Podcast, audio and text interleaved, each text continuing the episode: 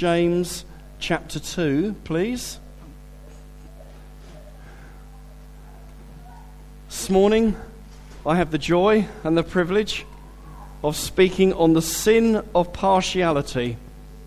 Hallelujah! Woohoo! Oh, yes.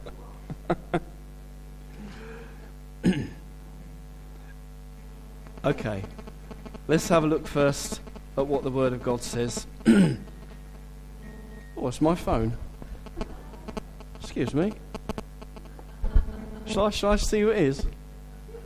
Does he think it's Vodafone? Never done this before. There we are. Okay. Someone who isn't here is okay. That was the message I wanted to get. Okay. James chapter 2, verse 1 through to 13.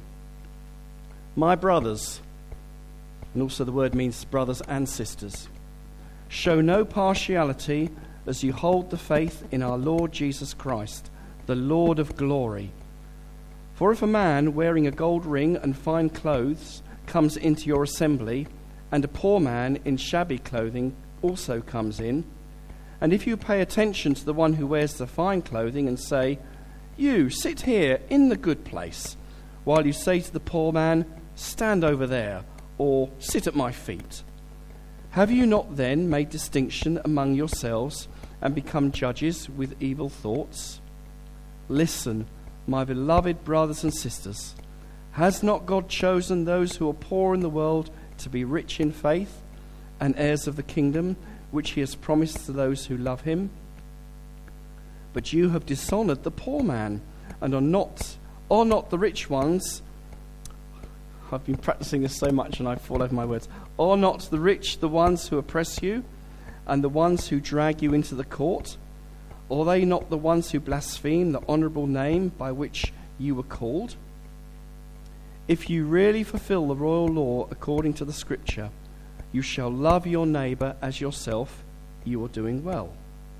But if you show partiality, you're committing sin and are convicted by the law as transgressors. For whoever keeps the whole law but fails in one point has become accountable for all of it.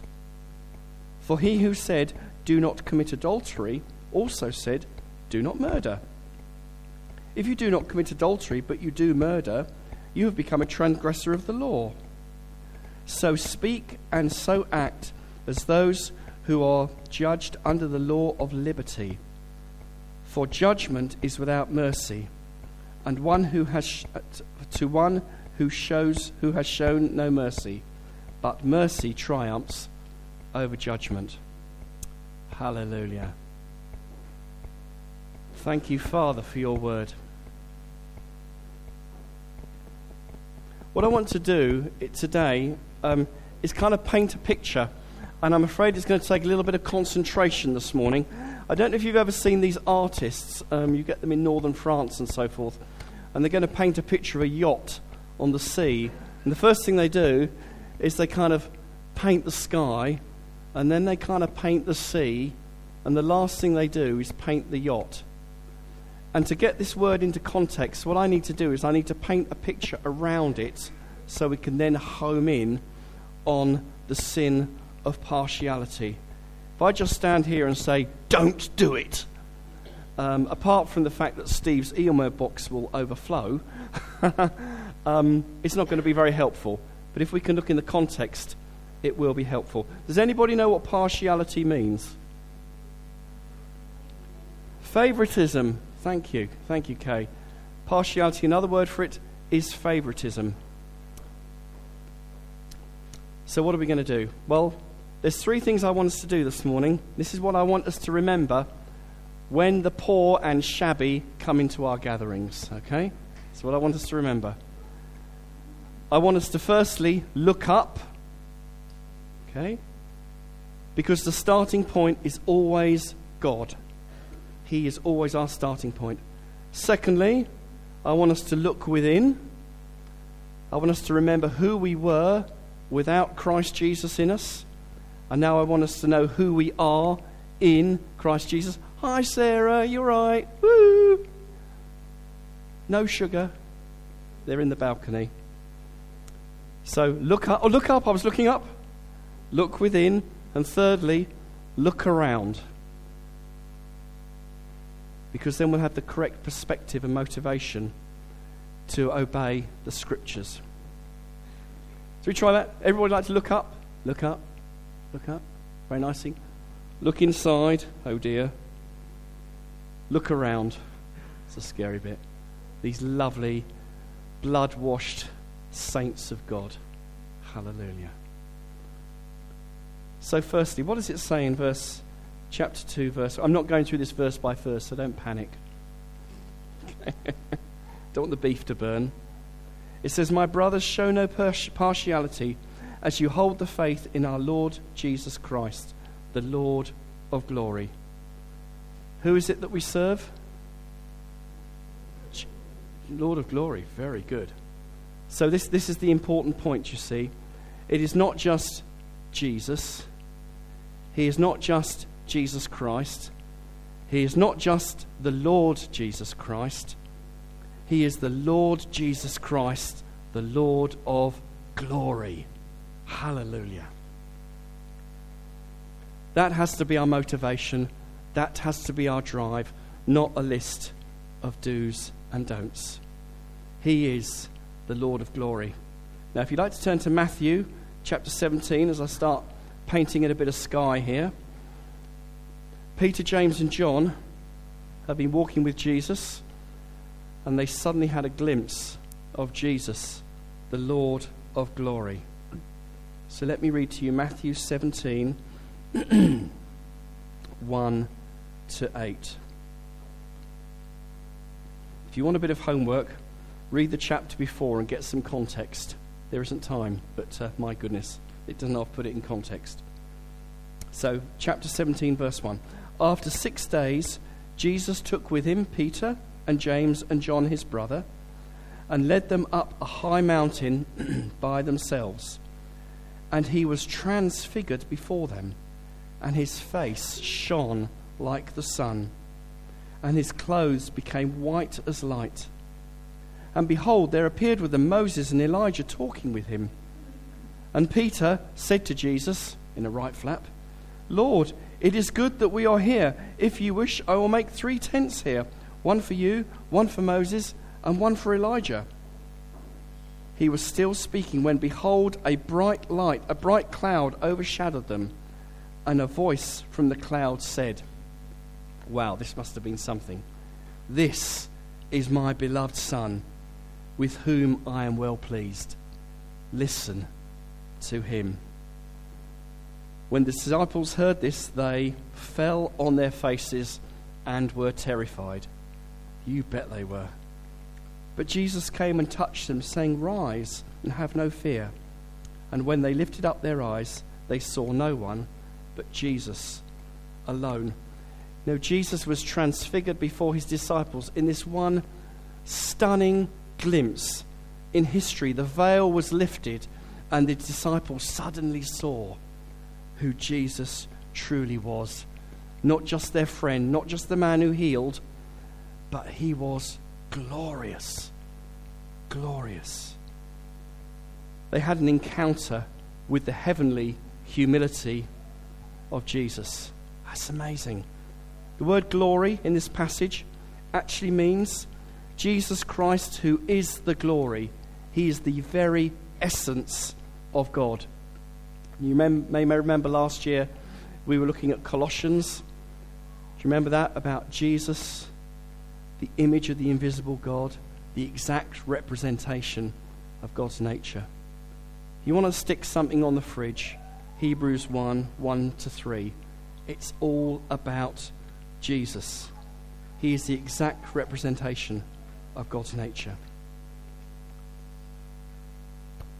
If we then move to 2 Peter, that's near the back of your Bibles, quite hard to find, near the back, just before Revelation and John. And Peter just gives us this briefest insight into that encounter that he saw Jesus have with his heavenly Father. It's in 2 Peter chapter 1 verses 16 to 19. This is what Peter says For we did not follow cleverly devised myths when we made known to you the power and the coming of our Lord Jesus Christ, but we were eyewitnesses of his majesty.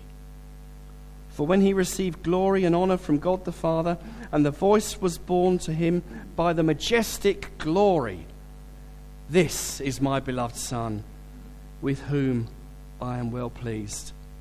And we ourselves heard this very voice born from heaven, and we were with him on the holy mountain.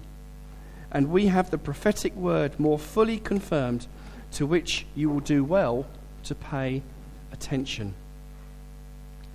So important to pay attention to the words of God and the words of Jesus. Paul writes to Timothy in 1 Timothy, and he said, he said, the gospel of glory of the blessed God, which has been entrusted to us. He knew it wasn't just a gospel, not just good news, it is a gospel of glory. The final scripture looking at this is in Psalm 113. And it says this Praise the Lord. Praise, O servants of the Lord. Praise the name of the Lord. Blessed be the name of the Lord from this time forth and forevermore.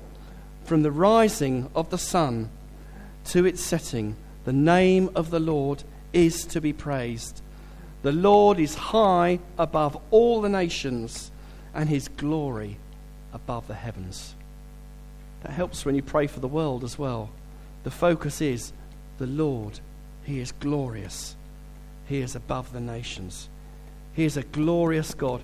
And yet we're instructed in verse 1 to hold the faith. Hold the faith. Don't set your mind on good works or efforts or what we've got to do right, but hold the faith in our Lord Jesus Christ.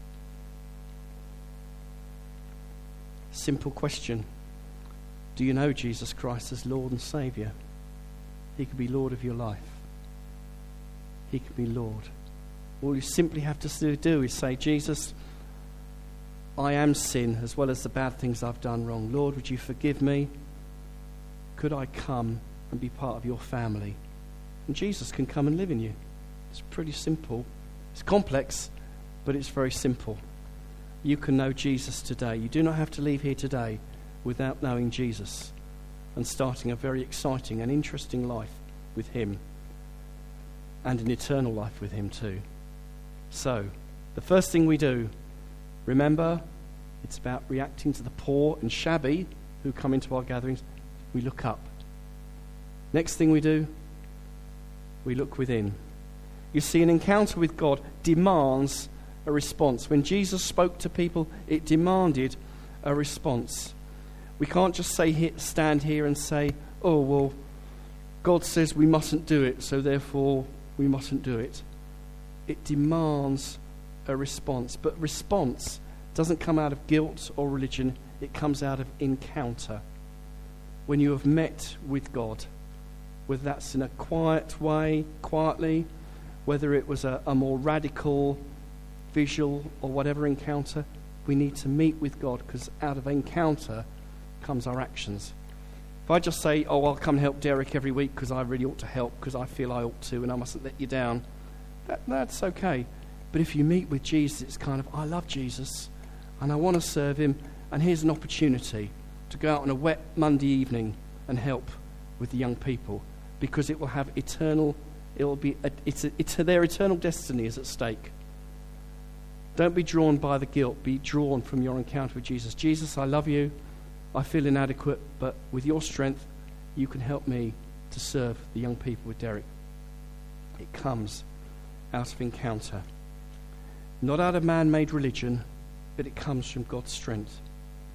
He is the God of glory. In, in Acts chapter 7, Stephen, in his defense, he says, he says, The God of glory appeared to our father Abraham in Mesopotamia. Who was Abraham? He was just a man that God chose. Why? He just did. Because that is the grace and the kindness of God. It wasn't built on Abraham's righteousness, on anything Abraham had done, or Abram as he was called then. He was probably a worshipper of idols. But God chose him. It was divinely chosen. None of us can stand before God in our own righteousness. in any of our good works. Well, I've helped Derek for five years now and his young people. Counts for nothing because we all sin before God. We cannot stand in our own righteousness, but He clothes us in His righteousness when we follow Jesus. Every fibre of our being from when we were born was against God. There was nothing good in us. The Bible tells us that. But God, in His mercy and His forgiveness, and through all that Jesus has achieved, has drawn us into His family. So when we look within, we can see the, the but also Jesus has taken that away. And it's Christ in us, the hope of glory. We can't obey him in our own strength, but we can obey him in the strength that he gives. My brothers, show no partiality as you hold to the Lord Jesus Christ, the Lord of glory. For all of our good intentions, it is only the Spirit of the living God that can transform our hearts. So we look up, we look inside. So we've painted the sea the sky. Now let's paint the pretty yacht. Thirdly, look around. Look around. This is the crunch. This is the crunch part, our attitude to the poor. But remember, our response comes out of the fact that He is the Lord of glory and we stand in the righteousness that Jesus Christ has achieved for us. Did you know that God loves the poor? Yeah, He does, doesn't He? God, God, He loves the rich as well, actually, but He loves the poor. The poor are very close to the heart of God. The, the Bible tells us that it was usually the poor that came to Jesus. Jesus didn't, wasn't born in a palace, He was born in a manger wasn't he? He, he, he, he came amongst the ordinary poor. It says in the Bible that the common people heard him gladly. I like that, being common myself. You know what I mean? London boy coming through. The common people heard him gladly. And as I was preparing this, there's a couple of things that really highlighted to me, and this is one of the things that highlighted to me. I think God's saying it to me, but maybe He might just prick your heart with this as well because Jesus was constantly going around doing good. He said he healed all those who were oppressed of the devil. He was ministering and caring to the poor who came across his path. And he, he, here's the rub. This is the bit that I find difficult, okay? The poor were not an inconvenient, let's get this right, interruption to Jesus' ministry. They were a core part of his ministry. Yeah. That's a tough one. They were not an inconvenient inconvenience. Inconvenient inconvenience? Interruption. Oh, their nuisance. He welcomed them. They were a core part of his ministry. Once time he was teaching people all day, maybe for many days, and the people were hungry. Hallelujah. Anybody here hungry, come to the front. okay, no, don't. I'll get run over. but Jesus ministered to people, and they were hungry. So he gave them food. He used his disciples to do it. He cared for the poor, he cared for the needy. Now, there are many examples, and got to be careful here, so I don't want to go too far over the line. But there are many areas in which people are poor financially, socially, spiritually, emotionally, mentally. People are poor. But in this scripture, which we're looking at, James is homing in specifically on the poor and shabby who come into your going. I don't know why I'm laughing. It's desperate, isn't it? And that's the challenge. Now, James doesn't comment on how the people got into that state. He doesn't say to them, well, when the poor come into your meeting, you must give them extra counseling or make sure you invite them for dinner. Uh, uh, uh no, he says, he says, that we should make no distinction between the poor and the well to do. We should make no distinction. Because God loves mankind, and yet we, I, can quickly make judgments on people based on what we see on the external. You sometimes see um, politicians on their day off if there's a disaster, like David Cameron, didn't he? Went down to the place where there was a flood, and he was sort of in an old T-shirt and, and jeans. Uh, uh, and if you saw him walking down the street, you think, oh, it's just some bloke. He's the Prime Minister. so I can quickly make judgments on how people dress or how people look. But the heart of the gospel is that we don't do that. We are all made in God's image. Because, because before God, all mankind is lost. We are all lost because without Jesus. Romans 3 23 says, All have sinned and all fall short of the glory of God. We were singing that this morning, weren't we? We were singing, oh, just amazing. And yet, God, in His great love and His great mercy, has made a way for us. Without Jesus, whether rich or poor, we are lost. We need Jesus, the advocate, whether poor or rich, because He is the only way to God the Father. So, caring for the poor, it's a cornerstone for us, it's a calling for us as a church locally, nationally, and of course internationally. Paul in Galatians 2 I like Paul because he always seemed to have the ump. He always seemed to be a little bit kind of touchy. And uh, he was adamant about caring for the poor. They said, Oh, Paul, you're doing this, you're doing that, and, but don't forget the poor. He said, But that was the one thing. I, I know, I want to care for the poor. Again, the poor weren't an interruption to his ministry, they're an integral part of what God was doing for him. The book of Acts, we read about astonishing miracles, signs, wonders people raised from the dead, incredible healings, thousands getting saved. And what happens in the midst of that? In Acts 11, suddenly someone prophesies there's going to be a terrible famine. And the leaders don't say, well, we, we, we need to have more meetings to, to, to heal sick and we need to raise more people from the dead. No, they make provision. They say, guys, let's give. Let's support our brothers and sisters in need. They cared for the poor. It was part of the very DNA of the church, and I believe it's part of the DNA of us as a church. Look at food bank, prison ministry, our desire to get involved with CAP as and when resources allow. The poor are not a distraction from the gospel, they are a core part of the gospel. What we are called to do, to tell people the good news of Jesus. So as we grow, I hear an amen sort of squeak out there. As we grow, let's remember the poor because the poor are a core part of our calling. It's part of our DNA as a church here, as I've said. And God loves to demonstrate the fact that He loves the poor. And to do that, He's going to use us. Not just the leaders, but us. We read Psalm 113 a little bit earlier about praise the Lord. Oh, he's so wonderful. From the rising of the sun to the going down of the same. Great song. the name of the Lord is to be praised. But what does it go on to say in that psalm? Verse 7 it says, He raises the poor from the dust and the needy from the ash heap. It's not just glory. I Didn't know whether to play the guitar or piano then. it's not just glory, but it's glory kind of in action. God showing his love, you know. Praise the Lord. Lord, from the rising of the sun to the setting, your name is to be praised. And the outworking of that glory is we care for the poor. It's a challenge. Do you know that the poor are chosen to be heirs, co heirs to inherit God's kingdom? God's going to draw the poor into us as a church as we meet and as we gather, we're going to encounter people. People on Greenhill are going to encounter the Lord of glory. Isn't that great? Do you actually, I wonder, don't answer it, I wonder if you actually believe that.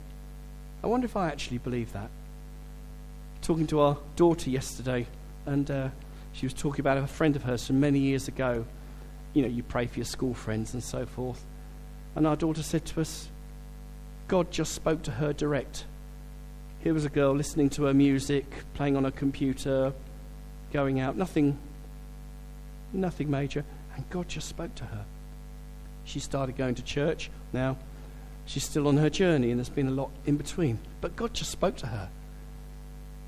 Yes, let's drop our leaflets around. Yes, let's be care, let's be kind to people. But the God of glory can just reveal himself. Look in the local paper this week. People in Greenhill have been in problems, trouble, issues. They could meet with the Lord of glory. They're poor. How exciting is that?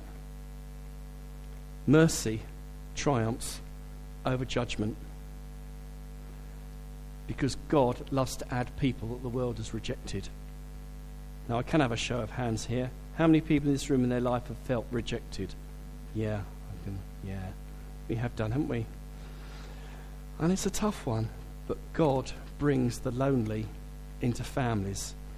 And the good news, haha, is that we're that family. Oh, goody, goody, goody. so it's about having our hearts prepared because God paid a most incredible price when that unity of Father, Son, and Holy Spirit was broken, that Jesus could pay the price for us on Calvary's tree, as we heard.